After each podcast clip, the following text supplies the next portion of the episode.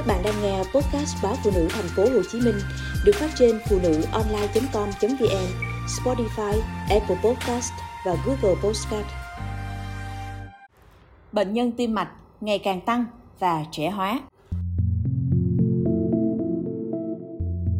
Liên tiếp trong thời gian qua, các bệnh viện trên cả nước ghi nhận nhiều ca tai biến, đột quỵ ở độ tuổi rất trẻ Mới đây, khoa cấp cứu Bệnh viện Đa khoa Quảng Nam đã tiếp nhận một bệnh nhân nam ngoài 30 tuổi, làm nghề lái xe, nhập viện trong tình trạng nguy kịch.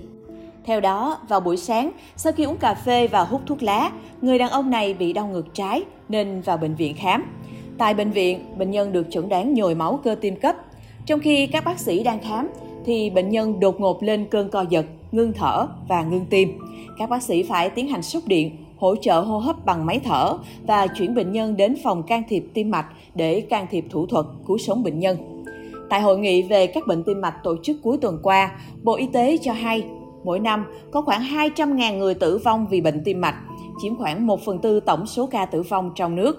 Hiện có khoảng 25% người Việt trưởng thành đang mắc bệnh tim mạch và có xu hướng ngày càng trẻ hóa.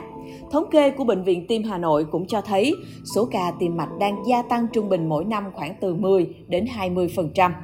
Số lượng bệnh nhân trẻ từ 25 đến 40 tuổi đến khám và điều trị ngày càng tăng và có nhiều bệnh nhân bị nhồi máu cơ tim cấp trước độ tuổi 40 đã được ghi nhận. Giám đốc Bệnh viện Tim Hà Nội Nguyễn Sinh Hiền chia sẻ, nếu trước đây chủ yếu người từ 50 tuổi có nguy cơ mắc tăng huyết áp, bệnh mạch vành, tai biến mạch máu não vân vân thì tới nay các bệnh không lây nhiễm này đã xuất hiện nhiều ở độ tuổi từ 30 đến 40. Một trong những nguyên nhân gây ra tình trạng trên là do chế độ dinh dưỡng không hợp lý, thiếu vận động, thừa cân béo phì. Từ đó, trong cơ thể hình thành các mảng xơ vữa động mạch, gây tăng huyết áp và dẫn tới gia tăng bệnh lý tim mạch.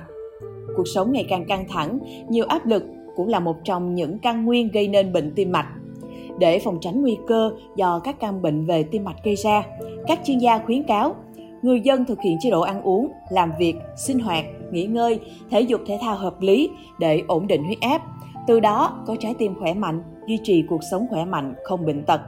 Việc khám sức khỏe định kỳ, kiểm tra mỡ máu, tim mạch, huyết áp vân vân rất cần thiết để phát hiện sớm bệnh tật, điều trị kịp thời, giảm nguy cơ tử vong. Một nghiên cứu lớn về chế độ ăn uống nhiều gia vị cho thấy, việc cắt giảm muối khỏi bữa ăn có thể giảm gần 1 phần 5 nguy cơ mắc các vấn đề về tim và đột quỵ. Nghiên cứu này đã ghi nhận việc thêm muối vào thức ăn làm tăng khả năng mắc bệnh tim mạch và tử vong sớm. Trong nghiên cứu, các chuyên gia đã xác định mức độ khác biệt mà bạn có thể tạo ra đối với sức khỏe tim mạch của mình, chỉ bằng cách giảm số lượng muối hoặc bỏ hoàn toàn muối trong thức ăn. Các nhà nghiên cứu nhận thấy những người không bao giờ thêm muối vào bữa ăn có nguy cơ mắc bệnh rung tâm nhĩ, một bệnh về tim thấp hơn 18% so với những người luôn làm như vậy. Bệnh rung tâm nhĩ gây ra nhịp tim không đều và thường nhanh bất thường, có thể dẫn đến chóng mặt, khó thở và mệt mỏi. Những người bị bệnh rung tâm nhĩ này có nguy cơ bị đột quỵ cao gấp 5 lần. Nghiên cứu sử dụng dữ liệu từ Biobank, Vương quốc Anh bao gồm hơn 500.000 người trong độ tuổi từ 40 đến 70 trên khắp Vương quốc Anh từ năm 2006 đến 2010. Những người đã mắc bệnh trung tâm nhĩ, bệnh động mạch vành, suy tim hoặc đột quỵ khi bắt đầu nghiên cứu đều bị loại trừ.